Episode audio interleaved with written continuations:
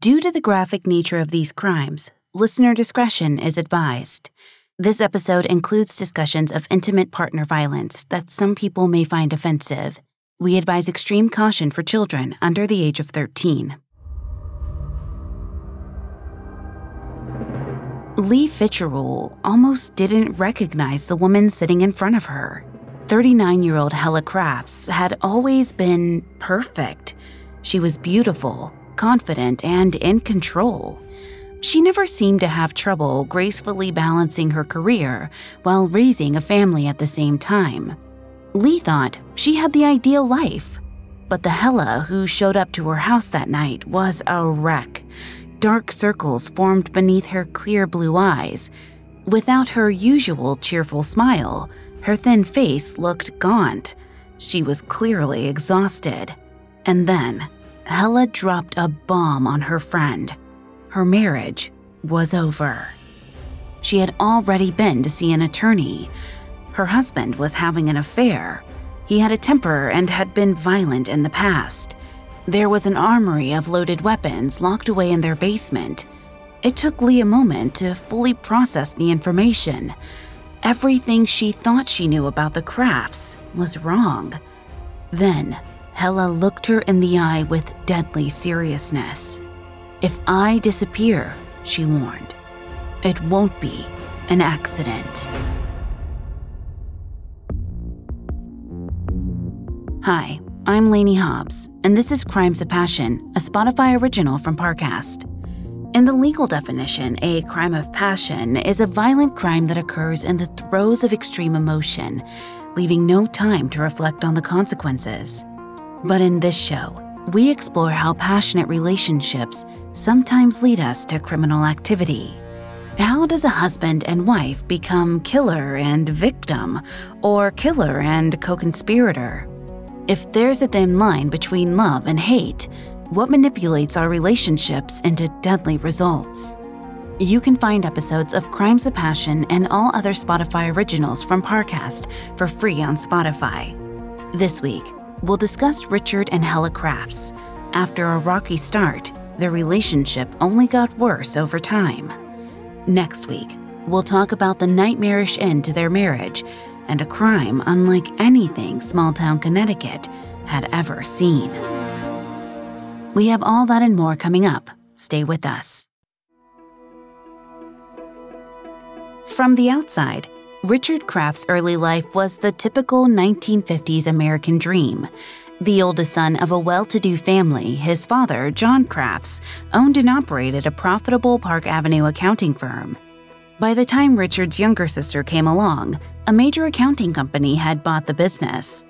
With the proceeds from the sale, the Crafts purchased land in Darien, Connecticut. Sometime around nineteen fifty, when Richard was thirteen, the family moved to the suburbs. The Crafts had a stately home custom-built on their property, with plenty of room for the family of four. As pretty as the picture was from the outside, life inside those walls wasn't everything it seemed. John Crafts was a man's man. A former college football player, he had been a pilot during World War Two. Even sober, he was usually the strict parent. But his temper was downright unbearable when fueled by alcohol. The spacious home felt a lot smaller when John was drinking, which was probably why young Richard spent as much time as he could away from the house. He was particularly drawn to the vast empty lots surrounding the family's property. There, he wandered the fields, lost in his daydreams. At school, he was known as quiet and outdoorsy. Having few friends, Richard didn't stand out much to his classmates.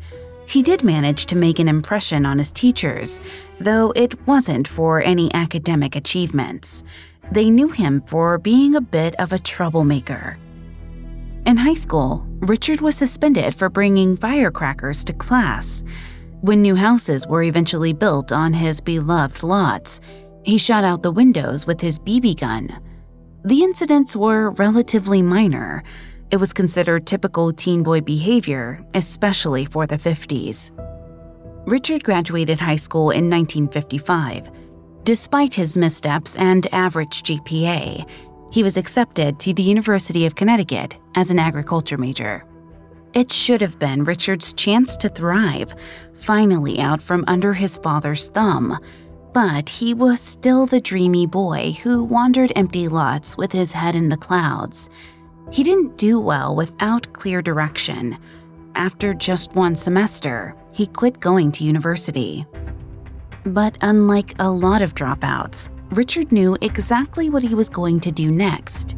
Before he'd even told his parents about leaving school, he enlisted in the U S Marines. He wanted to be a pilot, just like his dad. Because Richard had never been successful academically, he might have seen the Marines as his only chance to prove his manhood. He might have been surprised when his dad was deeply disappointed by his decision. John had always hoped Richard would follow in his footsteps, but he was thinking in business terms, not the military. The highly regimented Marine life suited Richard much better than school ever had, however. Especially in the nineteen fifties and sixties, the service was a straightforward, highly masculine environment. Being tough, mentally and physically, got respect. Richard excelled. He was the first in his unit to reach private first class. More importantly, he was accepted to the U S Naval Air Training Station in Florida. In nineteen fifty-eight, two short years after joining, Richard earned his wings as a second lieutenant. His first assignment was as a helicopter pilot in North Carolina. A big man in a small town, Richard was no longer a shy, skinny boy. He was a fine-looking guy with dark hair and dreamy eyes to match. He always seemed to have a woman or two sniffing around for his attention. And Richard was happy to give it. Though he was suddenly popular with the ladies, he wasn't too picky about his dates. He wasn't looking for anything serious, so it didn't really matter to him whether she was smart, funny, or even good-looking. A body was a body.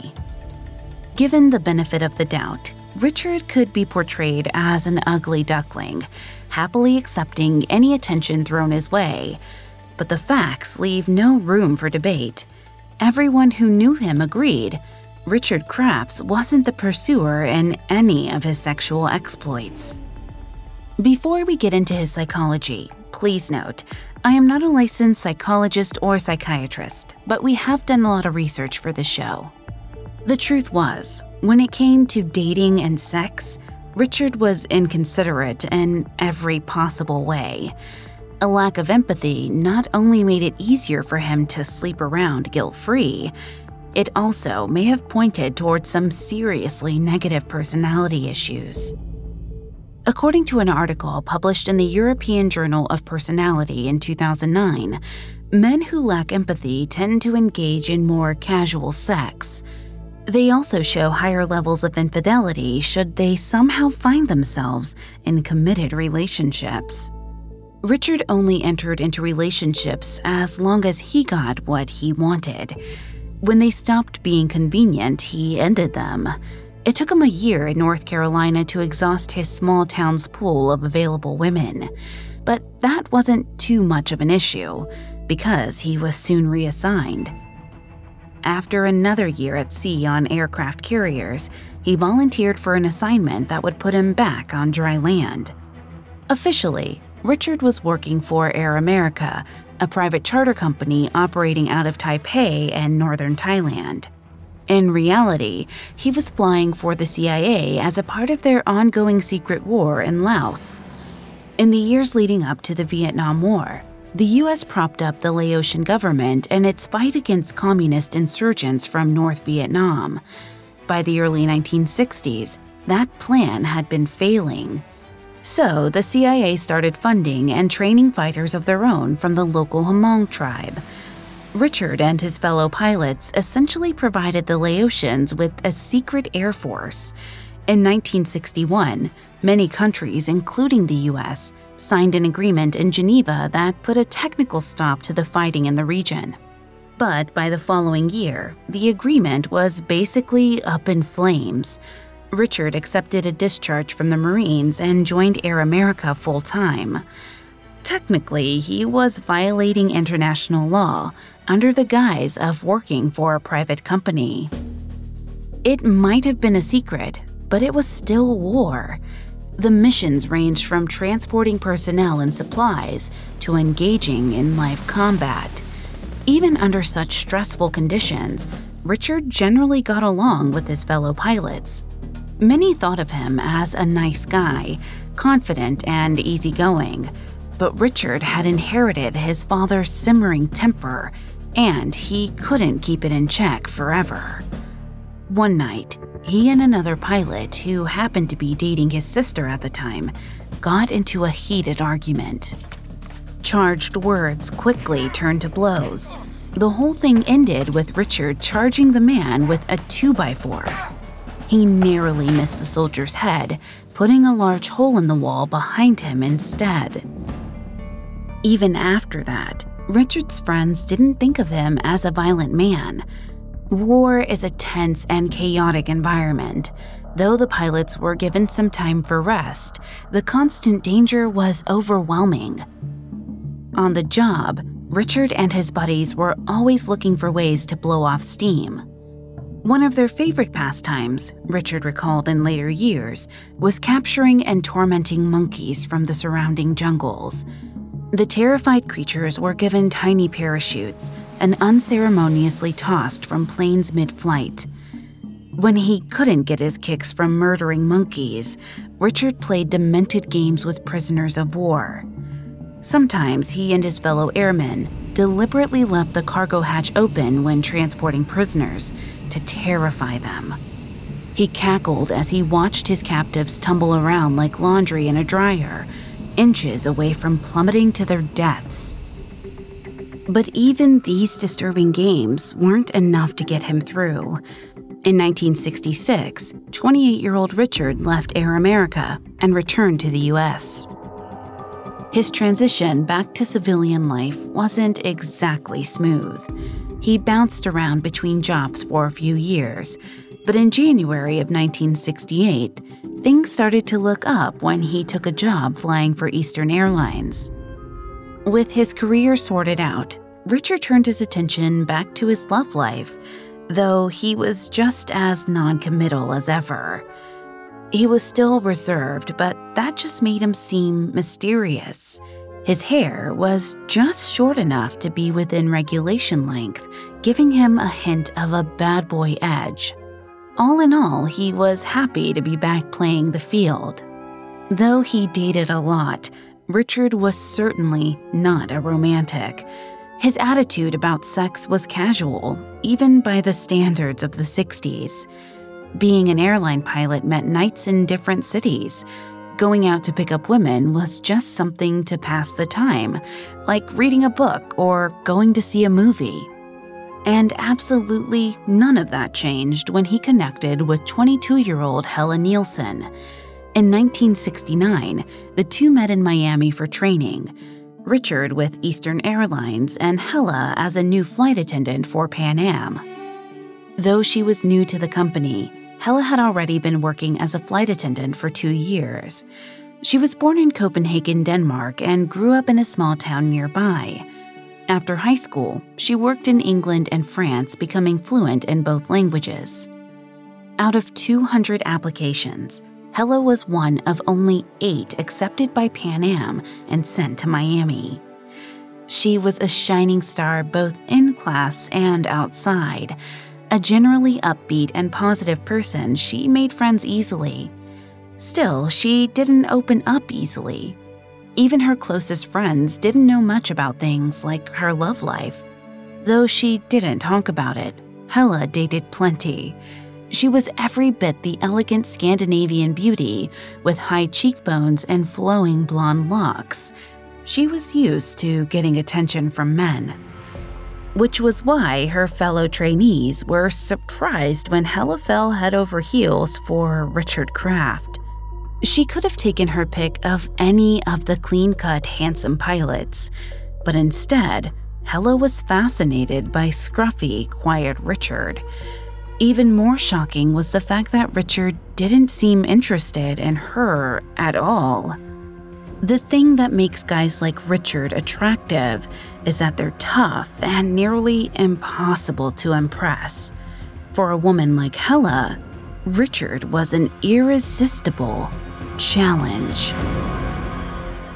Coming up, Helle fights for her man and comes to wish she hadn't. Hello, I'm Hannah Maguire. And I'm Saruti Bala, and we're the hosts of the new Spotify original from Parcast, Sinister Societies. You may know us from the very creepy and excellent podcast Red Handed, but now we've teamed up with Parcast for an unprecedented look at history's most nefarious groups. Some preach extreme religious practices, others warn of impending doom, and then there are those whose endgame is far more diabolical.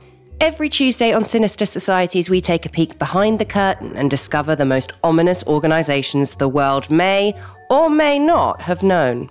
Learn how entrepreneurial sects made fortunes off their brand, how charismatic cult leaders caught the eye of celebrities, and why strange orders of the extraterrestrial, or collegiate kind, attract the most unlikely of followers.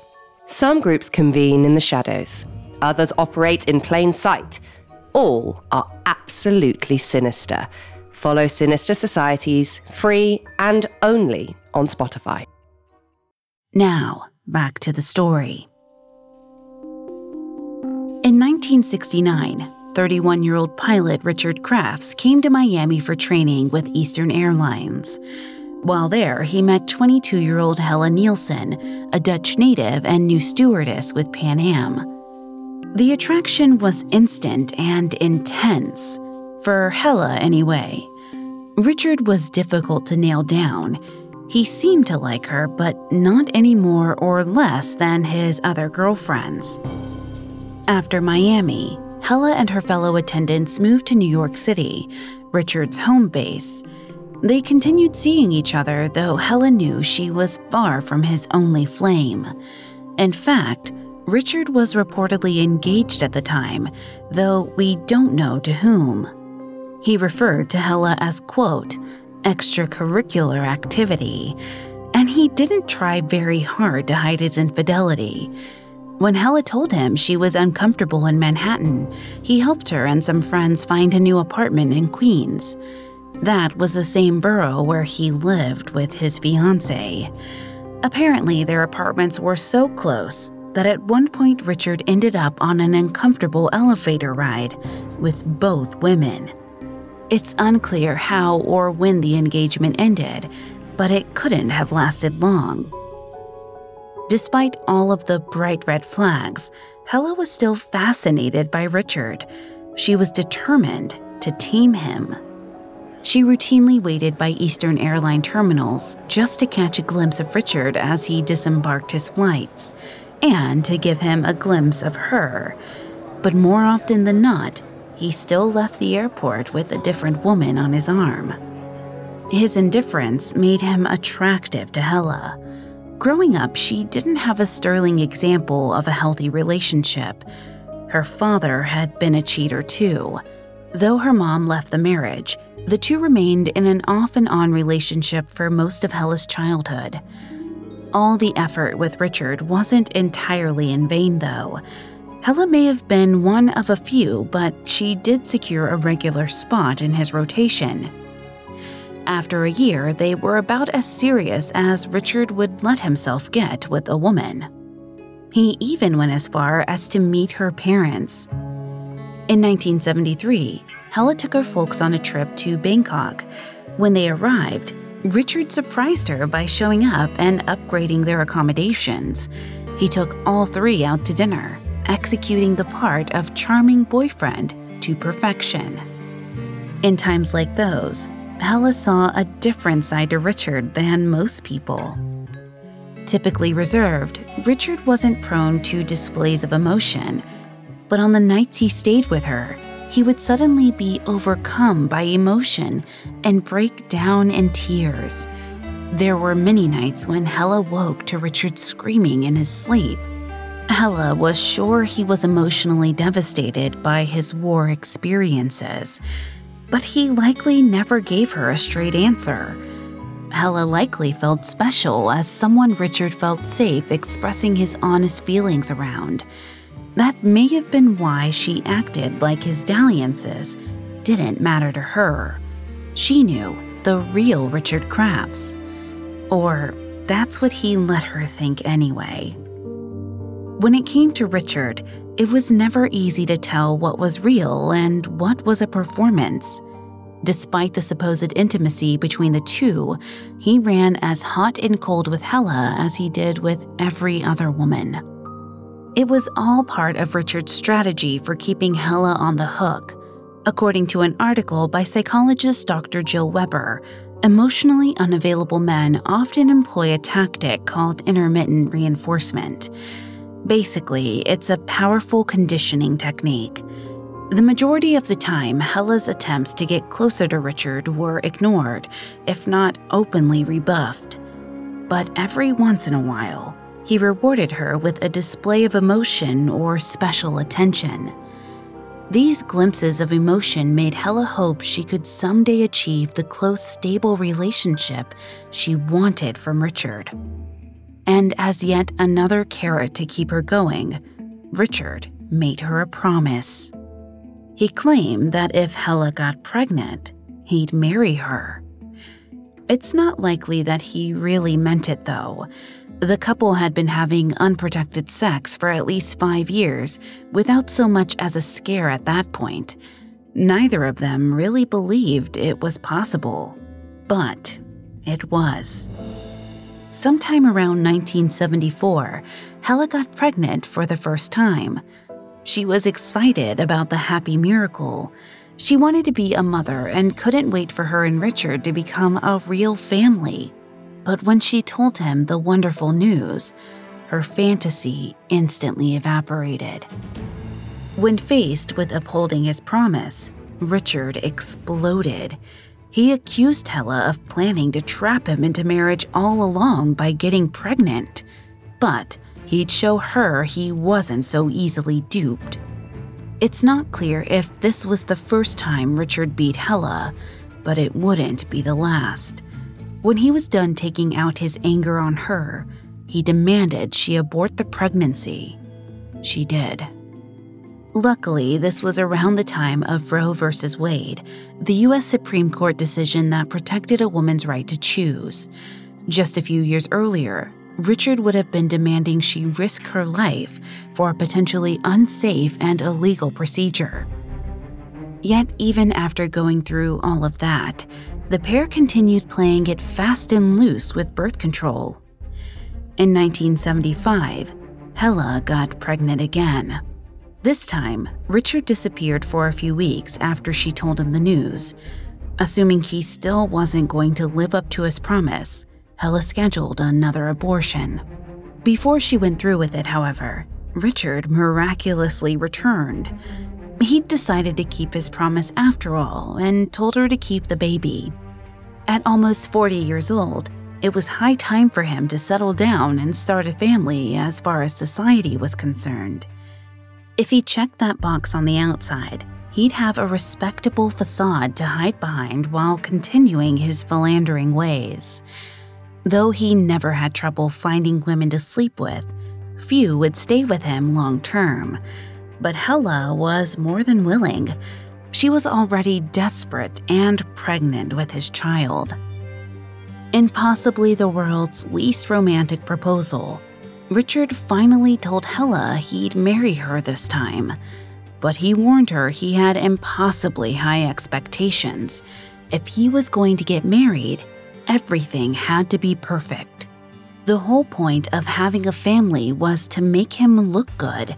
Helle would be solely responsible for a well-kept home and obedient children, not to mention maintaining her own looks and reputation.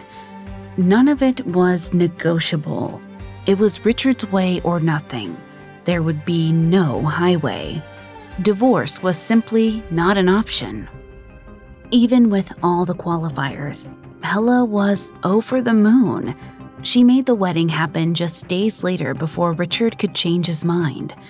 On November twenty-ninth, nineteen seventy-five, thirty-nine-year-old Richard Crafts married twenty-eight-year-old Helle Nielsen at a friend's house in New Hampshire.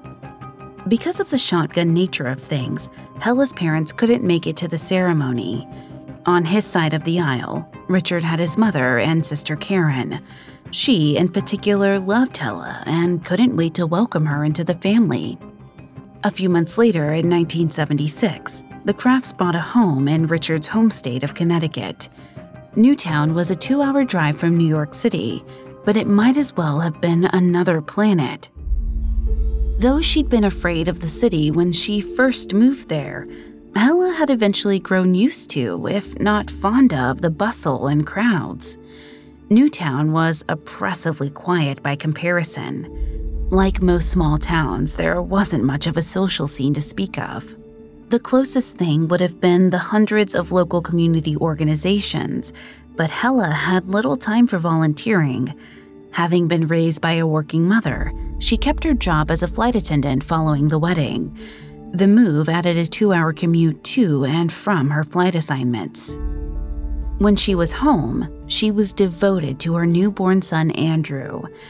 Getting married, moving, and becoming a mother in less than a year was a lot of change, but Helle seemed to adjust all right, considering.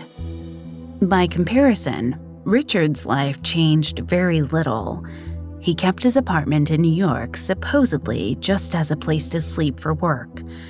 Of course, it was also a convenient bachelor pad. He came and went as he saw fit, giving Helle little or no information about his comings and goings. Helle was smart enough to know marriage wouldn't change their relationship right away, but her friends, especially the ones she made in her new home, couldn't understand why she put up with the way Richard treated her. After the marriage, his abuse intensified. Not only was he neglectful and philandering, he was regularly violent. In nineteen seventy-seven, the young family visited New Hampshire to stay with the friends who'd hosted their wedding just two years earlier. At dinner one night, Richard suddenly leaned over and popped a zit on Helle's nose, right at the table, in front of everyone. Humiliated and bleeding, Helle kicked his leg with her bare foot. In response, Richard stood and slugged her in the face, sending her spinning to the floor. The violence of the incident was disturbing, but what really freaked the Smiths out was the utter lack of emotion on Richard's face. The families didn't see much of each other after that. Things only got worse from there. Over the course of the next two years, Helle suffered two miscarriages. Those who had seen her bruises wondered about their cause, but she always blamed them on frequent flying. So when she became pregnant for a third time, she grounded herself for the term. In nineteen seventy-nine, Helle gave birth to another boy named Thomas. Just two years after that, she had a daughter, Christina. Though he'd been present for the births of both of his sons, by that time Richard was spending less and less time at home. He was away and unreachable when Helle went into labor with Christina. She drove herself to the hospital and gave birth alone. Holding her newborn, Helle comforted herself with the memory of her first child. Not only was Richard there in the room, he'd even cried. Like many victims of intimate partner violence, Helle likely felt trapped in her marriage. According to clinical psychologist Craig Malkin, people wind up blaming themselves for the abusive behavior of their partners. They convince themselves if they approach the person differently, maybe they won't be abused. Richard didn't just physically abuse Helle, he emotionally manipulated her too. After so many years of this behavior, she may have been unable to see any way out. Malkin also stated, "Eventually, there's sort of this wearing down for people on the receiving end of the abuse, where they continue to tolerate more and over time." Helle wanted to keep going on the promise of the man, husband, and father she thought Richard could be, no matter the cost. Coming up, Helle gets a glimpse of the marriage she so desperately wants. Now, back to the story. At the start of the nineteen eighties, forty-three-year-old Richard and thirty-three-year-old Helle Crafts had seemingly achieved the American dream. They were young married professionals with three kids and a house in the Connecticut suburbs. All that was missing was a dog and a white picket fence. But all of that was a facade. Their marriage was more about giving Richard a respectable image than creating a loving family. Seeing Richard together with his children was rare, and it only became less frequent as the years passed. The Crafts let people think the distance was an unhappy byproduct of their careers in the airline industry. But really, Richard took any and every opportunity to stay far away. In nineteen eighty-two, he joined the Newtown P D as an unpaid part-time officer. The real policeman called him a hobby cop, but that didn't diminish the appeal for Richard. In addition to being another distraction from his domestic misery, he really enjoyed being a cop. Probably too much. Richard wasn't allowed to make official arrests, but he was issued a license to carry a gun. The group was mostly used as security at public events or backup on patrols. Richard volunteered for all of it. Being associated with the police department not only boosted his ego, it also gave him a seemingly valid reason to collect firearms. Over the years, he gathered a veritable arsenal and stored them in the family's basement. On one Sunday, Richard was stationed at a church to help direct traffic. There was some kind of disagreement between him and a motorist. Things got so heated between them, Richard actually reached for his weapon.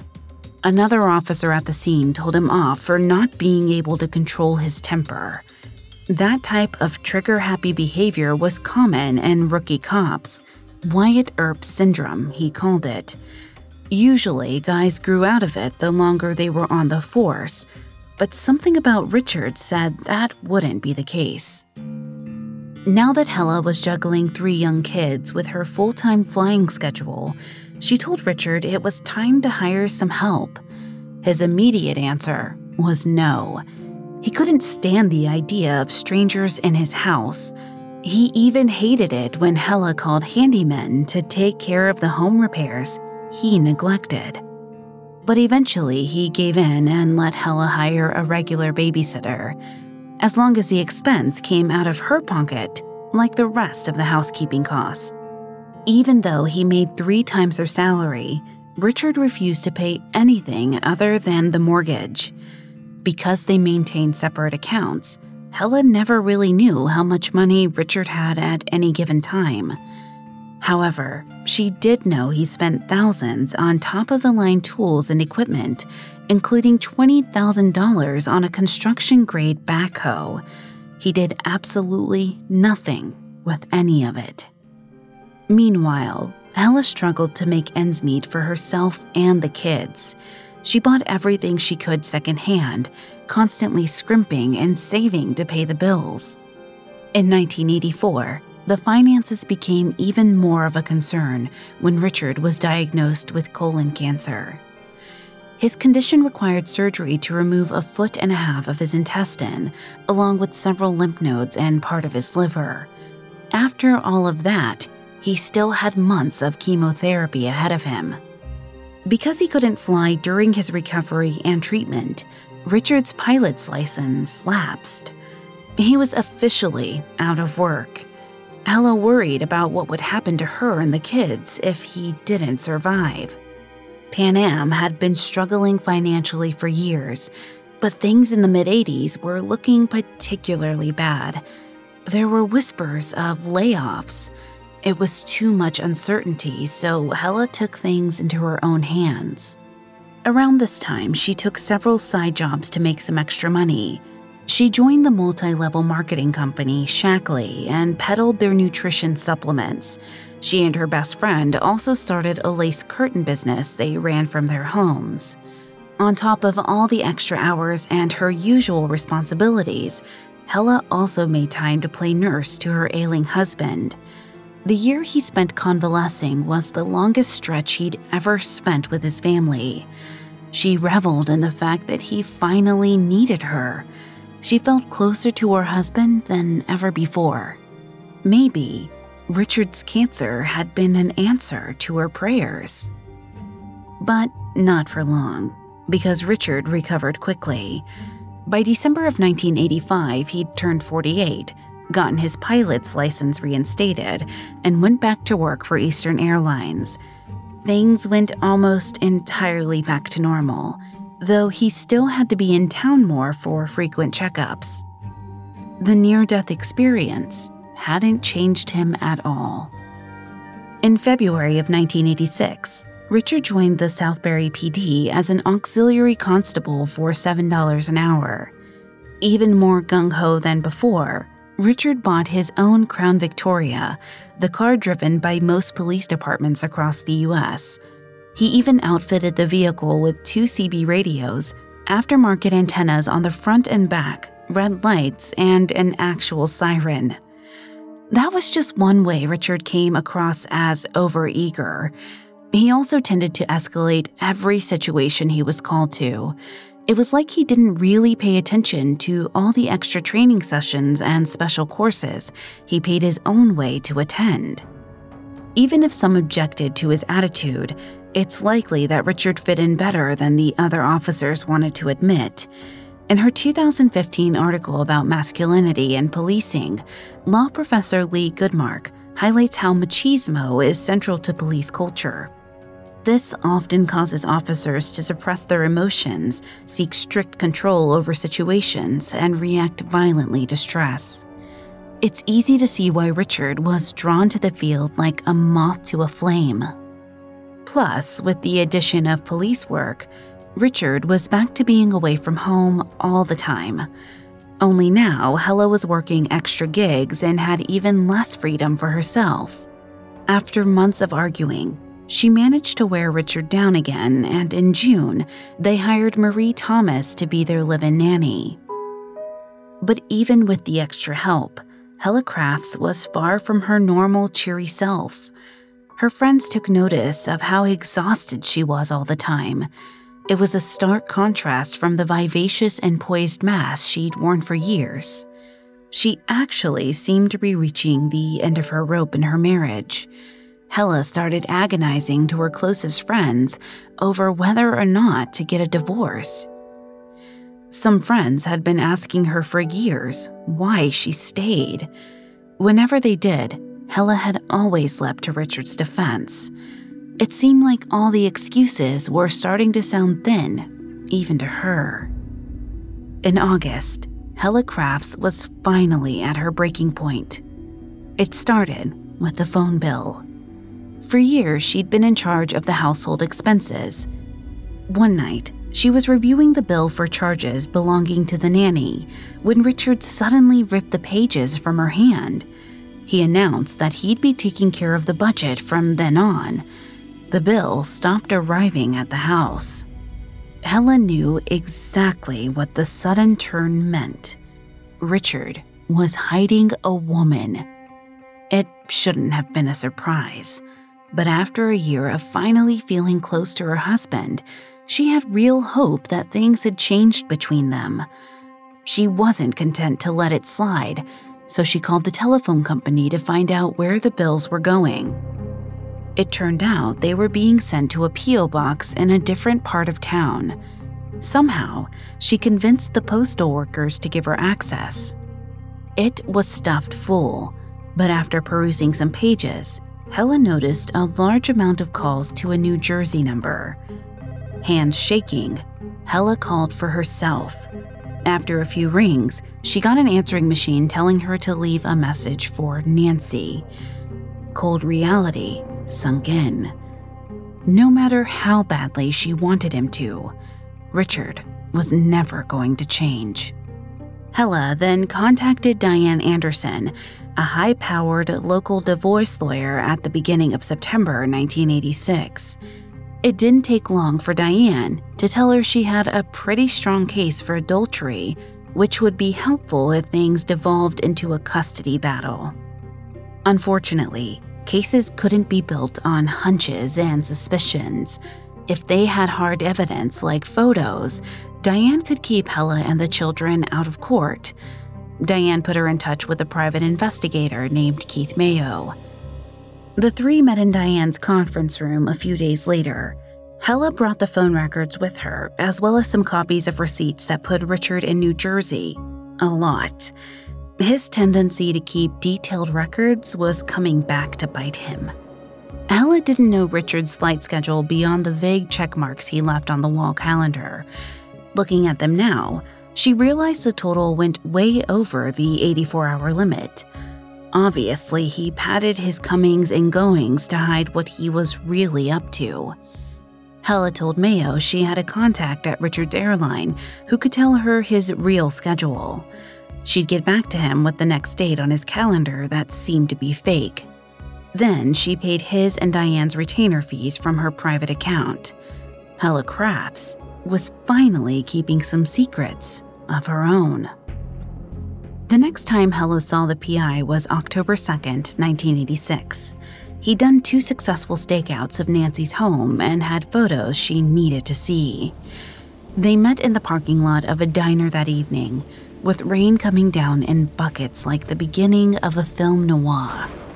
Helle wouldn't have been out of place in that kind of picture either.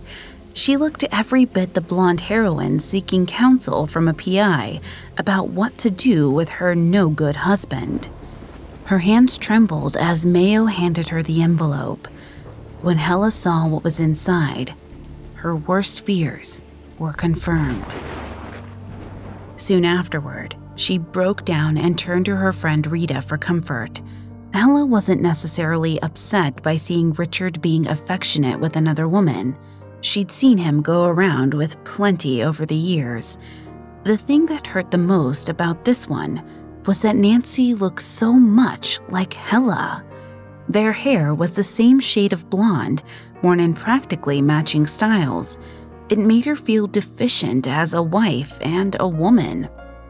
As Helle continued her sorrowful tale, she grew more upset before suddenly exclaiming, quote, "If Richard knew about the photos, he'd kill me." Rita did a double take, not sure if she was being serious. Helle clarified that she didn't mean it as a figure of speech, but she wouldn't say anything more about that, no matter how much Rita begged her to. With that terrifying declaration, Helle went home. As it turned out, she wasn't the only one looking for advice. Somehow, Richard got wind of her plans. It's not clear if Helle told him or if he heard whispers through the rumor mill, but around October, he also had divorce on the brain. While visiting his brother-in-law, David Rogers, Richard casually asked how the divorce with his first wife had gone. David knew better than to ask why Richard was suddenly curious. He did have a horror story, though. Between division of property, alimony, and child support, David had been put through the wringer financially. He warned Richard that things probably wouldn't turn out so well for him either. The only reason Helle hadn't drawn up the official papers yet was because Richard was waiting for the results of his latest post-cancer checkup. If there was a chance he was sick again, she didn't want to add to his suffering. Coincidentally, shortly after his chat with David, Richard told Helle he'd gotten his results. They were bad. He told her he was dying. Helle was devastated. But luckily, one of her close friends was able to convince her to contact Richard's doctor herself. She was reassured that her husband was healthy as a horse. In fact, the doctor called Richard one of his star patients. All of her sadness hardened into icy rage. Whatever doubts Helle still had left evaporated in that moment. On October fourteenth, she called Diane Anderson and told her to get the divorce papers ready. As far as Helle Crafts was concerned, her marriage was over. She told Richard as much when she revealed that she'd caught him in his cancer lie. He could stay in the house until the divorce was final, if he agreed to see less of his girlfriend in the meanwhile. For his part, Richard feigned humble resignation. In fact, he transformed into the husband Helle had always dreamed of. He was attentive to her and the kids, and actually did some fixing up around the house. But it was far too little, way too late. Richard was furious that his latest performance wasn't working, that Helle could think he'd let her leave him and take his children. He'd warned her before they got married, if Helle wanted out, there was only one way. It said so in the vows. There was no way she would get out alive.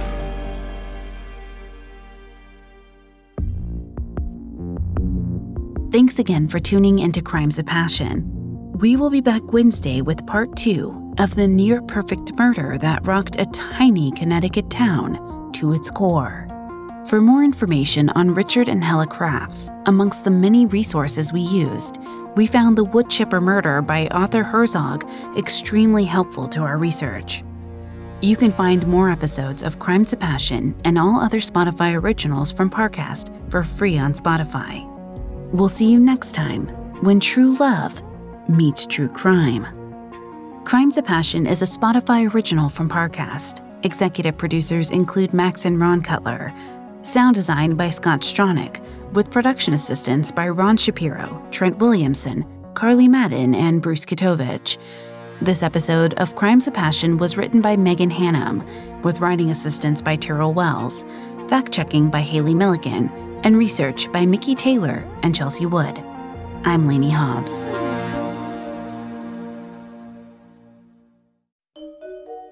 You aren't supposed to know about them, unless they want you to. Powerful groups with their own very specific agendas. And if you find yourself on the inside, good luck getting out. Hi, I'm Hannah Maguire. And I'm Saruti Bala. Join us every Tuesday for our new Spotify original from Parcast, Sinister Societies. Whether it's doomsday predictions, deadly greed, or world domination, each week we're exposing the beliefs and actions of the most ominous organisations the world may or may not have known. Follow Sinister Societies free and only on Spotify.